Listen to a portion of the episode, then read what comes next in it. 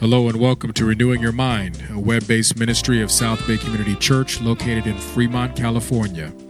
It is our prayer that today's broadcast will be a blessing to you. Let us prepare our hearts to hear the word of the Lord.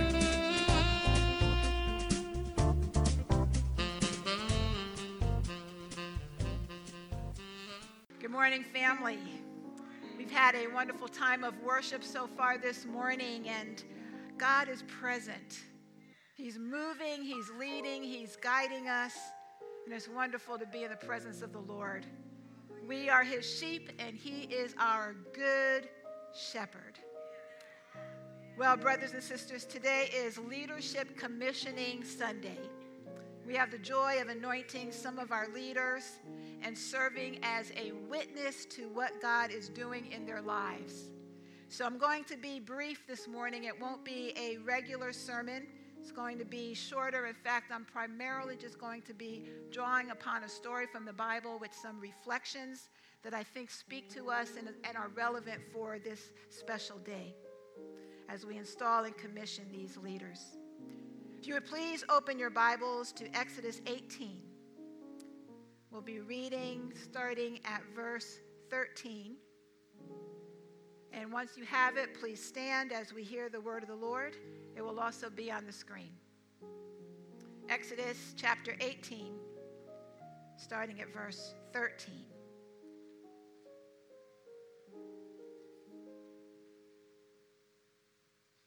Hear the word of the Lord.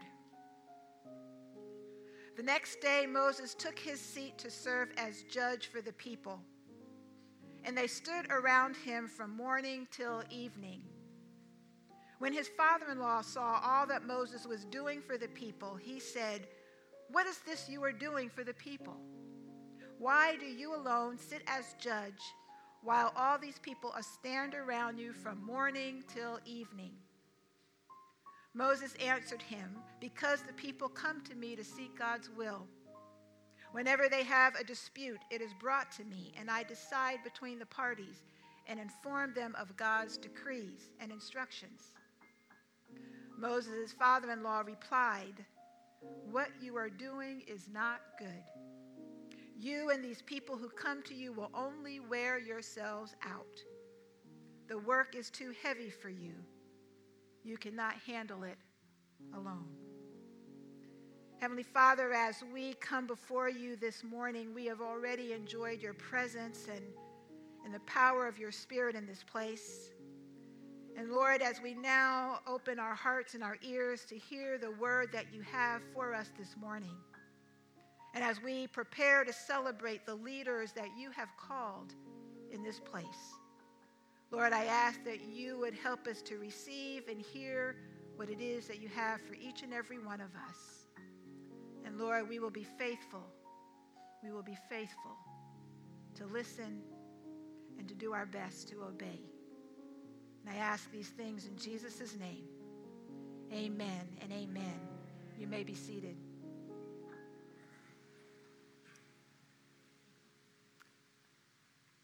The situation Moses finds himself in this morning is not unique. Fact, it's a potential reality for every follower of Christ, whether you are in leadership or not. We're all called to ministry, some type of ministry. We all have a mission, a purpose. We're all called to serve. And the work of ministry, caring for people, meeting the needs of others, listening to those who are hurting, sharing the new, good news of the gospel, is never, ever done. There is always more work to be done. Compassion fatigue is real. Stress overload is real. Burnout is real. And the demands can feel particularly intense for those who are in ministry leadership. That, that intensity can be exacerbated by the expectations that others put on us, as well as the expectations that we may put on ourselves as ministry leaders. And by ministry leaders, I'm referring to all of us as well as pastors and elders, deacons, and the servant leaders that we'll be honoring today. The expectation can be intense. Found this survey when I was doing my research about qualities people expect from the perfect pastor.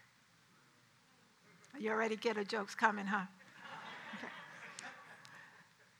This computerized survey fused the, summari- fused the data, and it resulted like this The perfect pastor preaches exactly 12 minutes, and in those 12 minutes gives everyone a full diet of spiritual food. The perfect pastor frequently condemns sin, but never upsets anyone. The perfect pa- pastor makes $60 a week, wears good clothes, buys good books, drives good car, and gives $80 a week to the poor. You do the math on that one. The perfect pastor is 28 years of age, but has been preaching for 30 years. The perfect pastor is wonderfully gentle, gives of him or herself completely, but never gets too close to anyone to avoid criticism. Like you can avoid that, but we'll keep going. The perfect pastor speaks boldly on social issues, but never becomes politically involved. The perfect pastor has a burning desire to work with teenagers, but spends all of his or her time with senior citizens. The perfect pastor makes 15 daily calls to families, visits shut ins and the hospitalized, spends all his or her time evangelizing the unchurched, and is always in the office when needed. of course, this is meant to be humorous. No one can ever live into that job description. But the point of the complexity of ministry leadership is clear. Leadership is hard the variety of expectations people have, as well as the true needs, the true needs that we want to meet as ministry leaders. Whether you are in full time Christian service or serving as a lay leader or a lay volunteer, the work of mission and ministry is overwhelming. Jesus knew the weight of this ministry and the magnitude of it as well. In Matthew 9, we read Jesus went through all the towns and villages, teaching in their synagogues, proclaiming the good news of the kingdom, and healing every disease and sickness. When he saw the crowds, he had compassion on them because they were harassed and helpless, like sheep without a shepherd. Then he said to his disciples, The harvest is plentiful, but the workers are few. Ask the Lord of the harvest, therefore, to send out workers into his harvest field. Jesus was busy fulfilling his mission and doing the work of ministry. He was teaching and preaching and healing and listening and caring for and serving people. And Jesus made the same observation that Jethro made that the needs are vast. The task of ministering to people is big overwhelming, never ending. During the work of God's, doing the work of God's kingdom is so large, and laborers are needed. And here's the big idea for today God's truth for all of time. That God's strategy for ministry and mission was never meant to be a one man or a one woman show. I'm going to say that one more time. It was never meant to be a one man or one woman show. God's plans for his church and for the world always involves a team. We don't know why Moses was working so hard. Perhaps he thought that he was the only one could do this work, who could do this work. After all, God had called him and entrusted him. He led the children out of, out of Egypt. Perhaps he thought this is what he was supposed to do. Perhaps his intentions were very well intended and he was doing the very best he could. Perhaps Moses didn't want to burden anyone else with the weight of the responsibility. I know that can be true for me sometimes. Many of you are so well intended and you will come to me and say, What can I do or can I help you? And, and for many of you, I know the lives you're living. And so it's hard for me to say, Yes, help me when I know you're just as tired as I am. You feel the burden that you don't want to place on other people.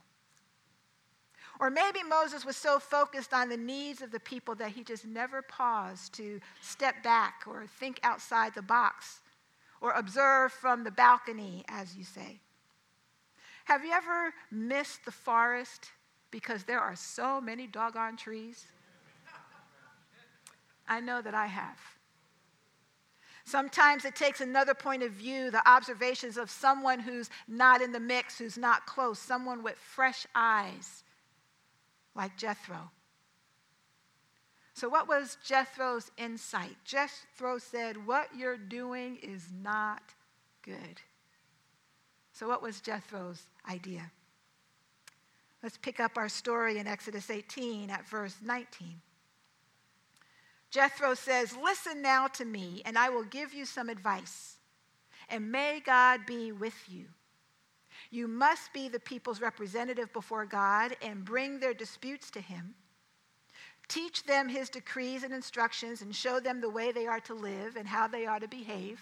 All that is true. You need to do that. But then he goes on and he says, But select capable men from all the people men who fear God, trustworthy men who hate dishonest gain, and appoint them as officials over thousands, hundreds, fifties, and tens. Have them serve as judges for the people at all times, but have them bring every difficult case to you. The simple cases they can decide themselves. That will make your load lighter because they will share it with you. If you do this and God commands so, you will be able to stand the strain, and all these people will go home satisfied. What a promise. If you do this and God so commands, you will be able to stand the strain, and these people will go home satisfied. Now, for those of us who are used to org charts and corporate teams, uh, we may gloss over Jethro's instruction. It's like, of course, it's a no brainer, that's what you do. But I want us to look just a little bit deeper. Because the truth is, the world has only copied what God has already designed. God thought of it first. And just in these four verses, we see truths about God's intention and God's strategic plan for how to get the work of mission and ministry done in the kingdom of God. The plan's right here. Let me briefly highlight three truths from God's strategy. In verse 21, Jethro tells Moses to select capable leaders. I want to pause right there because capable leaders refers to leaders who have the right gift and passions and aptitudes for the work that's to be done. In Moses' case, he was probably looking for people who had the gift of discernment and wisdom and encouragement. They would have had the, the gift set of being a good listener they perhaps were drawn to helping to solve problems and, and helping people navigate through whatever the dispute was. Perhaps Moses sought them out, or perhaps they got wind that Moses was doing something new and they volunteered. But either way, a match was made. A, ma- a match of their gifts, their passions, their interests with the need of ministry that Moses had. And a match was made. Let me take a little side road and pause and just say, do you know what your gifts and passions are? How are you using them inside and outside church walls? And I, and I want to do that duality of inside and outside because sometimes we think that one or the other is good enough. But actually, God needs us to be working on the outside and working on the inside in His walls. But I'll come back to that a little bit later. Jethro instructed Moses to select capable leaders. Capable, the right gift mix, the right wiring, the right passion. It was a fit. Jethro also instructed Moses to select leaders who feared God, who were trustworthy and not self seeking for their own gain. And this speaks to the truth that we know that of loving God with your whole heart To fear God was to reverence Him, to, to be in a relationship with Him to the degree that they were able to do in ancient days. How much more we're able to be in a relationship with God in our day. And so, looking for leaders that care and have a relationship and they are growing, they're being transformed by God and into God's character. So, God's strategy for doing the work of mission and ministry, first and foremost, involves leaders that fit the need and are growing in their relationship with God. Capable leaders that are growing in their relationship with God. The second thing that we get from this story today is God's strategy for doing work of mission and ministry is shared in verse 21. And that is where he, you see he divides up all these little teams. And basically, God is creating teams. And God Himself was the very first team when you think about it. God exists in community as a team. The Father, the Son, and the Holy Spirit together all share the work of mission and ministry that God has envisioned. In fact, we cannot do anything God invites us to do apart from being on a team. Paul calls this team the body of Christ. He talks about how every part is needed. The eyes cannot say to the hands, I don't need you. The eyes cannot say to the, to the ears, I don't need you. And I love even to take this down to the smallest level. We need that pinky toe. If you're in the pinky toe here, we need you. Every part of the body is required for us to do the work. We have to work as a team, both again, inside and outside church walls. And I keep bringing that up because, because we have needs here in our church. We have the, the leaders that we will commission today, but, but we need Things as, as simple as someone being at the door to greet visitors when they come in. The communion ministry that, that we saw today is a very important ministry. There is there's all kinds of big things, smaller things that we need inside these walls that is a fit for you. We need you. We need you as part of our team. If someone is not doing their part, when we don't share in the work together, the body suffers. It may not look like it's suffering. We as a body may look healthy. But if not everyone in the body is doing their part, then we overburden the people who are trying to keep it together. In the same way that if we overwork some of our muscles, we are in pain. We put too much strain on the areas that are working too hard. We invite burnout and strain, just as Jethro warned Moses about.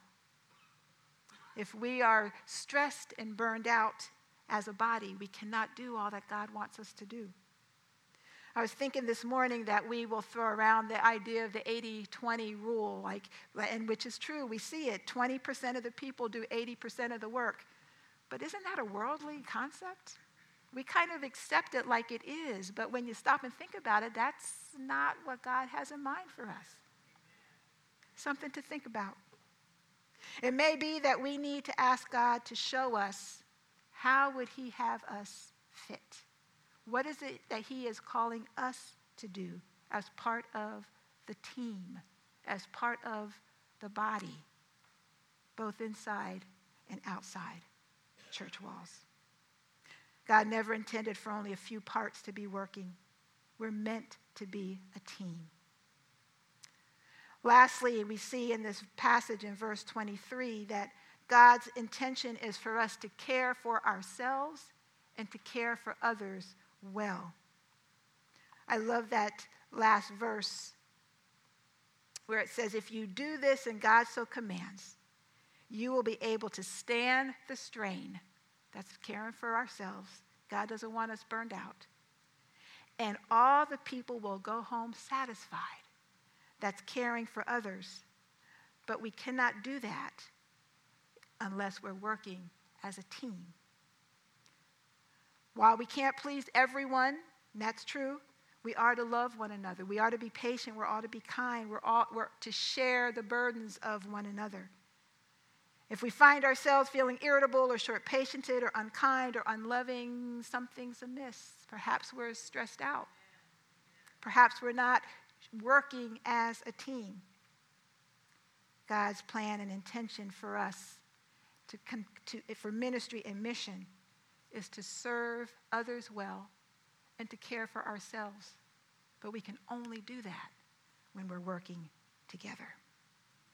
God used Jethro to impart wisdom, truth, and insight to guide Moses in the work that God had called Moses to do.